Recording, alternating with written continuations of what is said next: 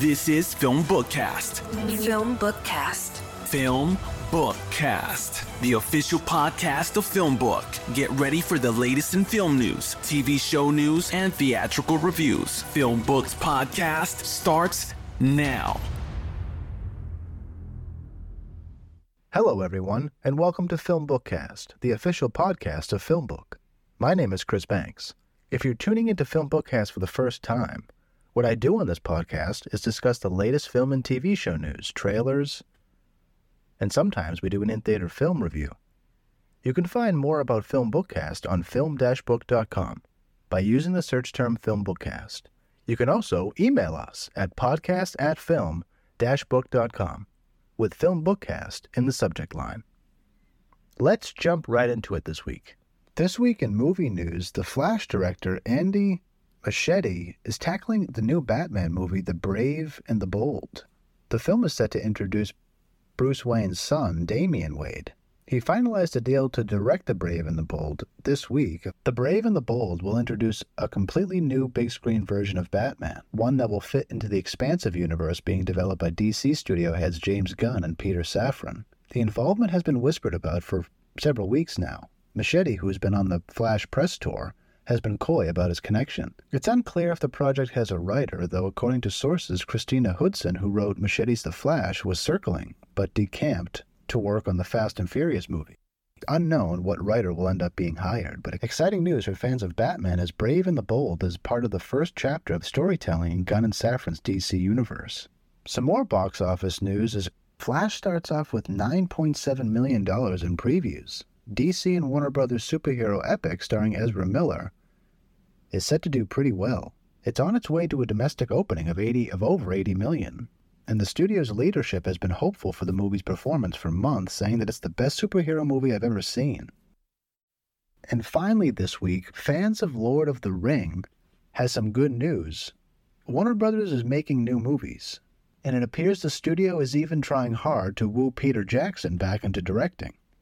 We'll keep up with news about progress that the studio may be making another Lord of the Rings movie. This week in TV news, the future of Max's Velma is no longer a mystery. The animated comedy starring and executive produced by Mindy Kaling is renewed for season two. Velma's 10 episode first season scored a 40% on Rotten Tomatoes, but an anemic 7% among audiences. We'll see how season two fares. Some more TV news director Mike Flanagan gives an update on the Dark Tower TV show. He says we're on a great path. During the Tribeca Film Festival Q&A, he said that he said that the Dark Tower is the one I want to do the most. But I'm very optimistic since we're on a strike that we're on a great path and we have good partners but we can't talk about it. Last December, Deadline revealed that Flanagan and his producing partner Trevor Macy were working on an adaptation of the Dark Tower book, which the director envisioned as a five season TV show, followed by two standalone features. We'll keep up with news about the Dark Tower, but exciting news for fans of the book.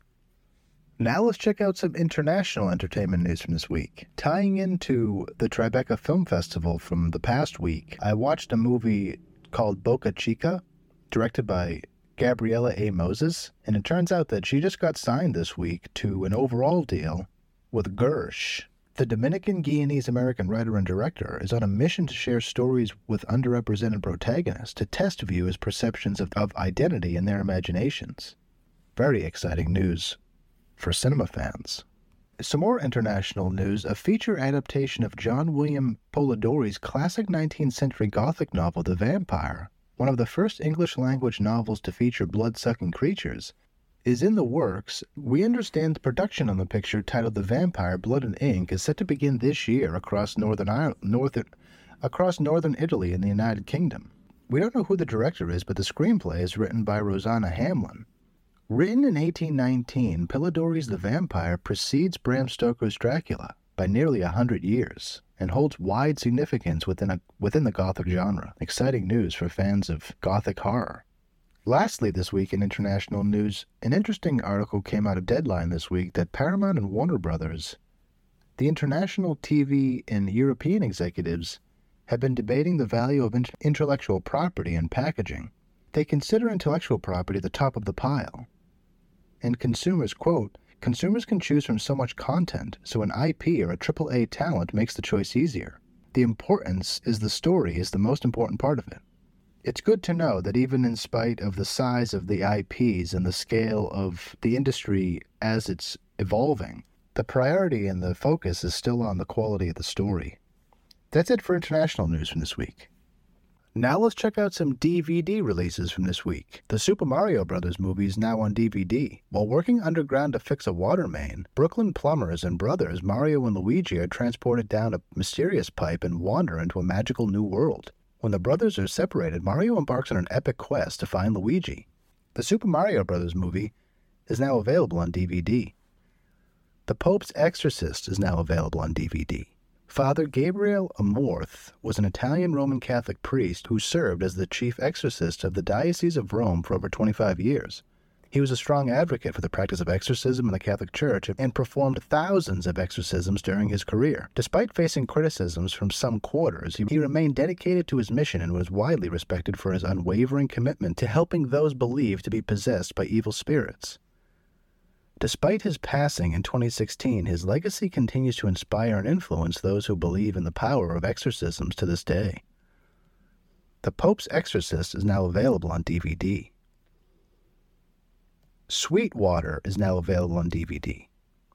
In 1950, Nat Sweetwater Clifton is a young African American basketball player who dreams of playing in the NBA. Despite the racism of the time, Sweetwater's talent and determination help him to overcome all obstacles and be the first black player to sign an NBA contract. Sweetwater's signing is a watershed moment in American history, and it helps pave the way for other African Americans to achieve the success in sports and other areas of American life. Sweetwater's story is one of courage, perseverance, and triumph over adversity. Sweetwater is now available on DVD. That's it for at home releases from this week. Let's check out some film trailers from this week. A new generation of stars is about to join the Expendables. Another adrenaline fueled adventure in the Expendables franchise is coming to us this September in Expendables 4. This time, the team of elite mercenaries is joined by 50 Cent, Megan Fox, Andy Garcia, and so many more. As the world's last line of defense, the team gets called into action once more and must contend with the new team members' styles and tactics. The franchise has made over $804 million worldwide. Check out the trailer for Expendables 4. It'll be in theaters September 22nd. Another film that'll debut, but we'll have to wait for a while for this one. It comes from Disney and is not going to debut till March of next year. It's called Elio.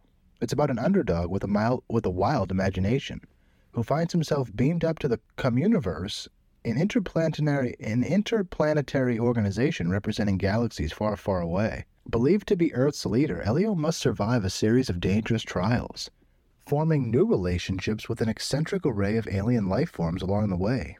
Directed by Adrian Molina, who directed Coco and wrote it, the film features the voices of America Fer- Ferrera, Jamila Jamil, Brad Garrett, and Yonas Kibreab as Elio. Check out the trailer for Elio. It'll debut in theaters March 1st, 2024. Lastly, this week in select cinemas, July 6th, is a horror film titled The New Boy. It's about a nine year old Aboriginal orphan who arrives at a remote monastery run by a renegade nun, played by Cate Blanchett. Check out the trailer for The New Boy. It'll debut in theaters July 6th. That's it for movie trailers this week. Now let's check out some TV trailers that debuted this week. FX dropped the official trailer for season 5 of What We Do in the Shadows. The first two episodes will premiere July 13th at 10 on FX. Nandor feels his familiar and sometimes friend Guillermo slipping away as he seems to be spending much more time with Laszlo.